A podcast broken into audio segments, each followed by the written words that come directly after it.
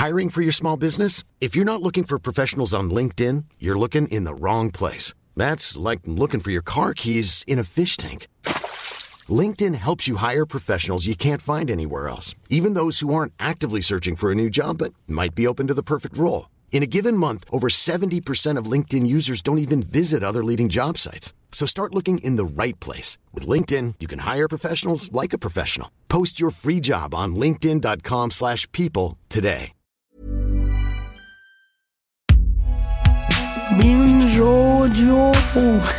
Oh la vache, c'est quoi ce délire? Salut, c'est Thomas Rozek. Quoi de plus déconcertant que de voir ces certitudes s'écraser telles des moustiques sur le pare-brise de la réalité? De se rendre compte que ce qu'on prenait pour un acquis, une pierre angulaire, une fondation, une base solide à jamais préserver des fissures et des menaces d'effondrement, pouvait d'un coup d'un seul se changer en sable et s'effriter sous nos pieds. Ainsi, par exemple, vous m'auriez posé la question il y a à peine un mois, je vous aurais affirmé avec confiance que tout le monde, absolument tout le monde, avait compris que dans Star Wars, les méchants, ce sont les Stormtroopers, les soldats en armure blanche de l'Empire. Et puis patatras, voilà que la police nationale française, voulant rendre hommage à la séparation annoncée du duo casqué Daft Punk, se lance dans un hasardeux exercice de communication sur Twitter, laissant entendre que les rejoindre, s'engager dans les forces de l'ordre, c'était se ranger du côté des Stormtroopers. Comme quoi, le sous-texte politique des œuvres culturelles, même quand il est relativement simple, peut nous échapper. Ceci dit, la plupart du temps, c'est quand même plutôt l'inverse. Les grands succès de la pop culture deviennent même des symboles de ralliement dans les luttes. Du Joker à la Servante écarlate, en passant par V pour Vendetta ou Hunger Games, il n'est pas rare que les manifs se fassent avec les codes de la fiction. Alors est-ce que la SF et la fantasy ont remplacé les grandes idéologies fédératrices du XXe siècle? C'est ce qu'on va se demander avec notre épisode du jour. Bienvenue dans Programme B. The accused stand charged with gender treachery in violation of Romans chapter 1 verse 26 by his word. Then, in the name of God and his servants here on earth, the accused are hereby found guilty. Why so serious? He sticks the blade in my mouth. Let's put a smile on that face. Why so serious?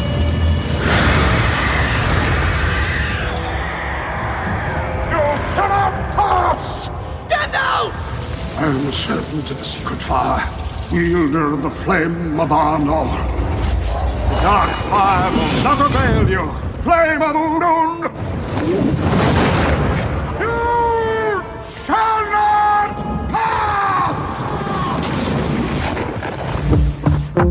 Notre invitée, c'est Anne Besson. Elle est professeure en littérature comparée à l'université d'Artois, spécialiste de ces univers auxquels elle a consacré plusieurs ouvrages, dont le plus récent vient juste de sortir chez Vendémiaire. Il s'appelle Les pouvoirs de l'enchantement, usage politique de la fantaisie et de la science-fiction. J'ai commencé par lui demander si cette présence dans le champ politique de ces cultures n'est pas avant tout liée à un besoin de symboles autour desquels se rassembler ça fait indéniablement partie euh, des, éléments euh, majeurs, évidemment. C'est la culture partagée euh, des gens qui ont commencé à lire à partir du début du 21e siècle. Donc ça commence à faire vraiment beaucoup de gens. Si, on, si on convoque la symbolique de Star Wars, par exemple, eh ben, on est garanti euh, d'avoir euh, une, une, audience hyper large. Voilà, la dernière campagne de publicité de, de la police qui croise Daft Punk euh, et Star Wars en disant engagez-vous, engagez-vous, c'est vraiment caractéristique. C'est-à-dire c'est quelqu'un, c'est une campagne qui s'adresse vraiment au, au, plus grand nombre. donc ça, c'est vraiment décisif, hein, ce, ce, fait de pouvoir s'appuyer sur une symbolique et sur des valeurs qui sont communes. Mais là où la campagne de publicité de la police se trompe un peu, c'est justement sur cette question des valeurs que les acteurs de euh, ces, euh, cette culture populaire vont mobiliser derrière euh, le, le, les, références, les simples allusions cosmétiques. En l'occurrence, voilà, Star Wars, c'est un récit très clair et très, très manichéen et très lumineux de, de l'opposition des camps et les, les, Stormtroopers sont du, du, côté du mal. Hein, donc, donc ça ne va pas d'en appeler à eux de, de cette manière-là. Pour ce qui est des symboliques qu'on retrouve plutôt du côté des, des, protestataires, quelle symbolique là on va chercher? Qu'est-ce qu'on essaye de mobiliser au-delà d'une simple image que tout le monde connaît, à laquelle tout le monde peut euh, se raccrocher? Et on va mobiliser quand même de l'idéologie derrière. Oui, bien entendu. Euh, c'est justement l'idéologie, c'est cette, cette forme de la politique qui est diffuse et qui a un rapport euh, direct euh, à l'imaginaire. Et donc, les fictions euh, de SF et de fantasy proposent une idéologie un peu contre euh, le système. Enfin voilà, c'est très rapidement dit parce qu'après, euh, il, faut, il faut nuancer euh, énormément. Mais dans le cas de la servante écarlate, par exemple, euh, c'est une évidence, hein, puisqu'il s'agit d'une dystopie qui imagine un futur possible atroce qui ressemble un peu aux États-Unis de, de, Trump. Et le fait que donc, des manifestantes se, se déguisent dans, dans, dans, ces, dans ces costumes-là, avec la cornette et la, et la robe rouge, ça sert donc à mobiliser cette menace à y faire appel. Euh, et puis, ça a aussi bah, un, avantage pratique. Moi, j'insiste là-dessus. Les masques, les déguisements, euh, s'il y en a tant, euh, c'est que ça permet un anonymat hmm. et donc un renouvellement des manifestantes susceptibles d'endosser ce costume. Elles sont à la fois moins qu'elles-mêmes, elles sont n'importe quelle servante, elles sont cachées sous le déguisement, et elles sont à la fois plus qu'elles-mêmes, elles sont un, grand symbole euh, qu'elles peuvent transmettre comme un, comme un flambeau. Mm. Ça rejoint euh, cette idée de symbolique universelle au sens où elle pourrait être effectivement euh, n'importe quelle servante, mais ça pourrait aussi se passer n'importe où. Euh, c'est-à-dire que ces symboliques-là, elles sont compréhensibles bien au-delà des frontières euh, de, la manifestation, du pays même, ou de la région où, tout ça se passe. Oui, tout à fait. C'est important parce que euh, on associe, et c'est vrai, ces imaginaires à, quelque chose de très occidental, de très voilà américain même, nord-américain. Sauf que, et c'est une réalité, hein, et c'est d'ailleurs quelque chose sur lequel il faut réfléchir, la manière dont ces, ces fictions sont les mastodontes de l'industrie culturelle et toutefois, effectivement, euh, utilisées, appropriées, détournées un peu partout dans le monde. Parce que euh, les manifestantes du, Chili, par exemple, euh, ont utilisé ces, servantes écarlates. Et les Taïwanais, les Hongkongais, les Birmans reprennent le, geste du, du moqueur de Hunger Games. Alors, en partie pour en appeler au public occidental. C'est-à-dire ça, ça leur sert clairement à faire signe voilà, littéralement euh, vers euh, un public qui sinon ne regarderait peut-être pas leur combat avec le même intérêt. Hmm. Hein, ça permet de, justement de, faire appel à des références communes euh, et donc à une universalité de ce combat. Et c'est intéressant que cette universalité soit aujourd'hui du côté des fictions et des fictions de l'imaginaire. La fantaisie et la science-fiction, les, les, fictions de l'imaginaire, donc comme vous dites, c'est une tradition d'abord littéraire qui a une histoire assez longue. Est-ce qu'elle a une histoire politisée, euh, longue, ou est-ce que ça aussi c'est une dynamique plus récente? Alors on peut trouver non, des, exemples euh, de, de, fantaisie et de SF euh, politisés dès les origines. Alors c'est pas une histoire qui est si longue que ça, puisqu'elle remonte au 19e siècle, quoi, en gros, hein, deuxième moitié du 19e siècle, pour vraiment se développer euh, au 20e dans les pulps américains, dans les deux cas. mais dès les origines de la fantaisie, par exemple, hein, le, grand exemple qu'on comprend toujours, c'est William Morris, qui est à la fois considéré comme l'auteur des premiers romans de fantaisie pour adultes à proprement parler, à la toute fin du 19e siècle victorien, et qui est en même temps le cofondateur de la Socialist League, hein, donc un socialiste euh, utopique révolutionnaire, hein, euh, donc dans le, un contexte d'impérialisme anglais qui s'y prête très mal, hein, euh, et donc vraiment un homme militant qui va passer les dernières décennies de sa vie à faire des tournées de conférences pour, pour porter le message socialiste auprès des ouvriers anglais. La particularité de, de, ces styles et de cette, cette littérature, c'est que alors qu'elle est censée nous parler à la fois du futur ou de monde euh, imaginaire, en fait, les deux nous parlent très souvent du réel et de l'actualité du monde dans lequel elles sont écrites, elles sont imaginées, ces fictions. Oui, tout à fait. C'est ce qui explique leur, progression, leur évolution euh, permanente. C'est-à-dire que la fantaisie et la science-fiction se datent de la même manière que toutes les littératures. Euh, peut-être encore plus, hein, parce qu'effectivement, elles, ont pour principe de proposer un reflet, euh, un reflet euh, déformé accentué ou, décalé euh, de, des réalités dans lesquelles elles s'inscrivent. et ça, ça les rend pertinentes hein, c'est l'usage, le, terme que, j'utilise, ça les rend pertinentes dans leur contexte de, de, production et de réception à chaque fois, avec éventuellement une possibilité de les re rendre pertinentes, hein, de mm. les reprendre, de les repolitiser mm. euh, à chaque époque, de les relire en y infusant un nouveau contenu euh, propre à chaque époque. Oui, c'est par exemple le cas de Margaret Atwood avec euh, La Servante écarlate qui, à 40 ans de différence, je crois à peu près, 35-40 ans, prend un nouveau sens une fois qu'elle est portée à l'écran. Tout à fait. un autre exemple encore plus frappant, c'est 1984, qui est mm. systématiquement repris à chaque nouveau coup de du, du, sentiment d'une société de contrôle, de, de, de, fake news, etc. Enfin voilà, qui est vraiment une, qui a une capacité à se recharger politiquement, qui est tout à fait remarquable bah, de la part d'un auteur lui-même, effectivement très engagé dans les combats de son temps. Si ça se recharge justement aussi facilement, est-ce que c'est lié, c'est un phénomène que vous, vous étudiez euh, dans ce livre, au réinvestissement très fort et au fait que euh, les lecteurs, les lectrices, les spectateurs, spectatrices ont tendance désormais à prendre à bras le corps les fictions euh, et ne pas juste en être des consommateurs, mais d'en être de plus en plus des acteurs, des modificateurs aussi parfois. Il y a deux choses, c'est-à-dire que euh, c'est William Blanc hein, qui a lui aussi écrit un, livre sur la fantaisie et la politique, et auquel je, rends hommage, euh, qui fait cette, la distinction importante entre la politique interne des œuvres, c'est-à-dire qu'il y a effectivement des œuvres qui portent explicitement un message politique, c'est le cas de La Servante écarlate, c'est le cas de 1984, et il y a tout ce qui est usage politique, récupération externe d'une œuvre qui va être lue et qui va être interprétée de manière différente. L'œuvre, elle est ouverte par définition euh, à une pluralité d'interprétations, si bien que euh, Le Seigneur des Anneaux va pouvoir se prêter à des lectures d'extrême gauche comme d'extrême droite. Hein. voilà, l'œuvre rend possible cela.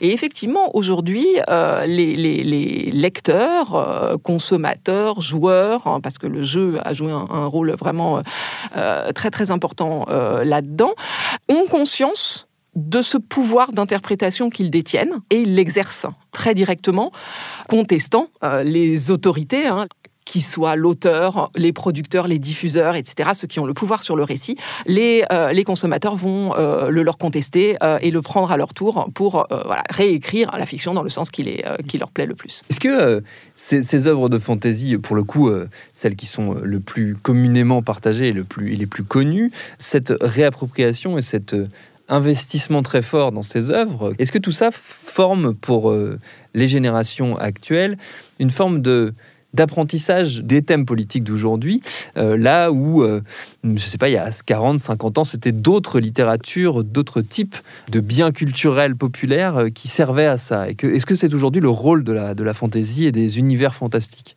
Je pense qu'on peut le supposer en effet, euh, parce que c'est un mouvement qui euh, est déjà assez notable aux États-Unis, avec euh, toujours l'avance que ce, pays a, sur nous.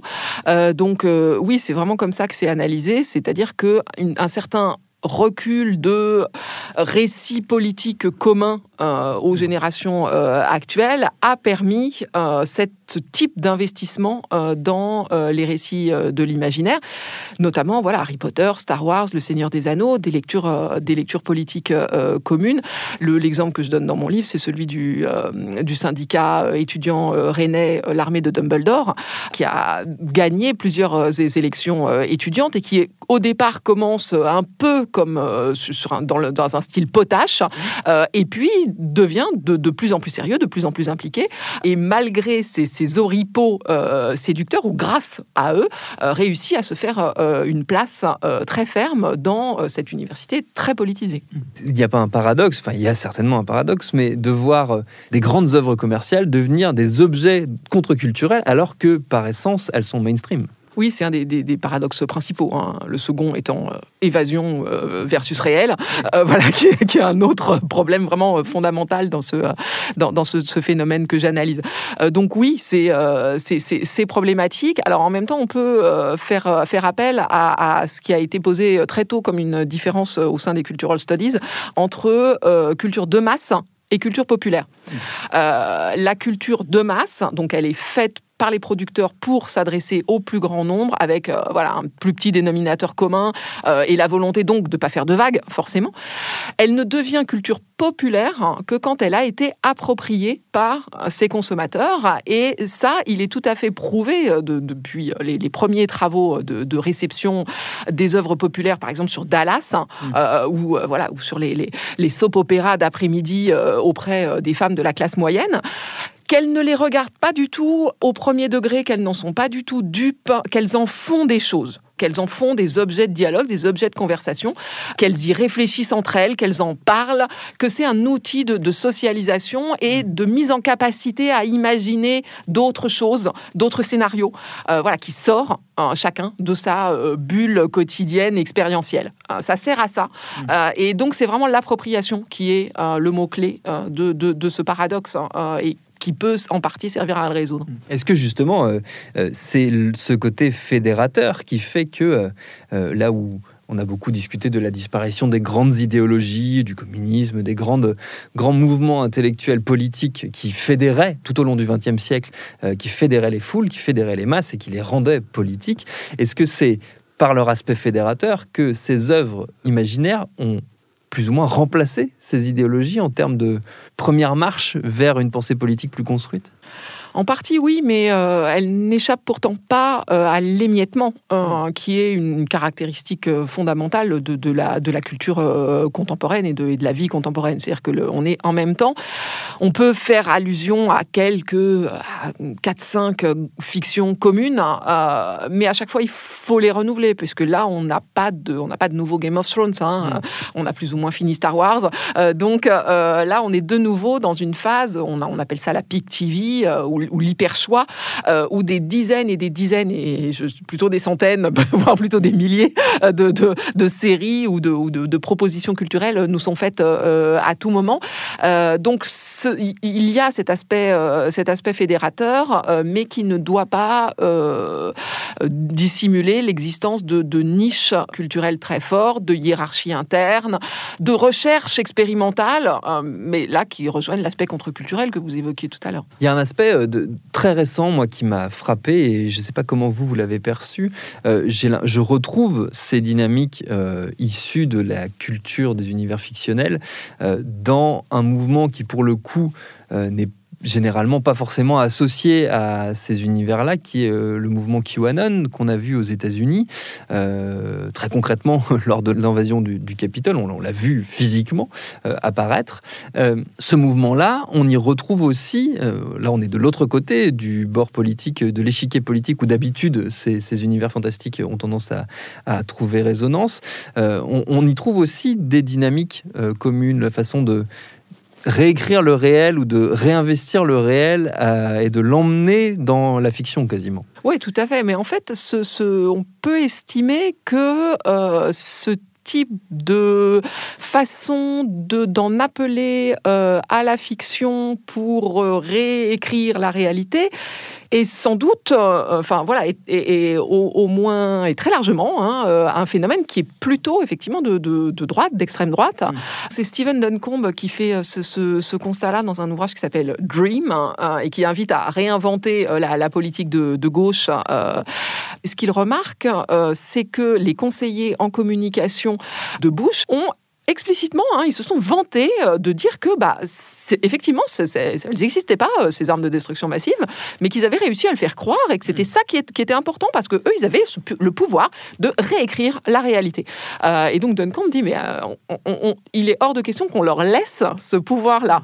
il faut que les, les, gens de l'autre bord hein, prennent conscience de ce pouvoir-là et bah, l'utilisent pour ce que, voilà, pour de meilleurs objectifs. Et c'est effectivement ce, qui se passe aujourd'hui, c'est une lutte euh, pour une, dans un certain sens, l'invention du réel. C'est-à-dire, voilà, qu'est-ce qu'on va pouvoir proposer comme image, comme récit, comme un rêve euh, qui va pouvoir euh, mobiliser des gens, euh, les engager à essayer de changer les choses.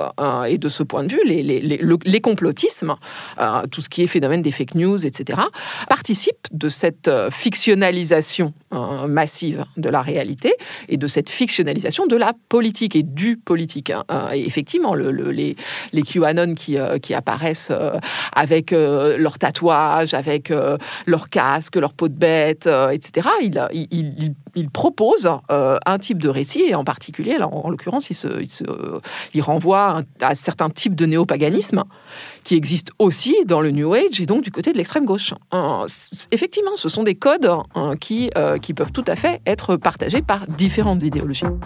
Et d'ailleurs, un collectif d'auteurs de fiction italien a tout récemment émis l'hypothèse d'être bien involontairement à l'origine du phénomène QAnon, comme quoi on est parfaitement dans le thème. Merci à Anne Besson pour ses réponses. Son dernier ouvrage, je le redis, il s'appelle Les pouvoirs de l'enchantement. Il est disponible chez Vendémiaire. Programme B, c'est un podcast de Binge Audio préparé par Lauren Bess, réalisé par Geoffrey Puitch. Abonnez-vous sur votre appli de podcast préféré pour ne manquer aucun de nos épisodes. Facebook, Twitter, Instagram pour nous parler.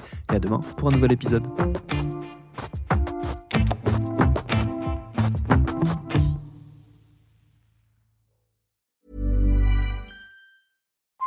Hey, Drew Scott here, and I'm Jonathan Scott, reminding you that life's better with a home policy from American Family Insurance. They can help you get just the right protection at just the right price and help you save when you bundle home and auto. Kind of like Goldilocks and the Three Bears. It'll be just right for you. We love a custom build. American Family Insurance. Insure carefully, dream fearlessly. Get a quote and find an agent at amfam.com. Products not available in every state. Visit amfam.com to learn how discounts may apply to you. American Family Mutual Insurance Company SI and its operating company 6000 American Parkway, Madison, Wisconsin.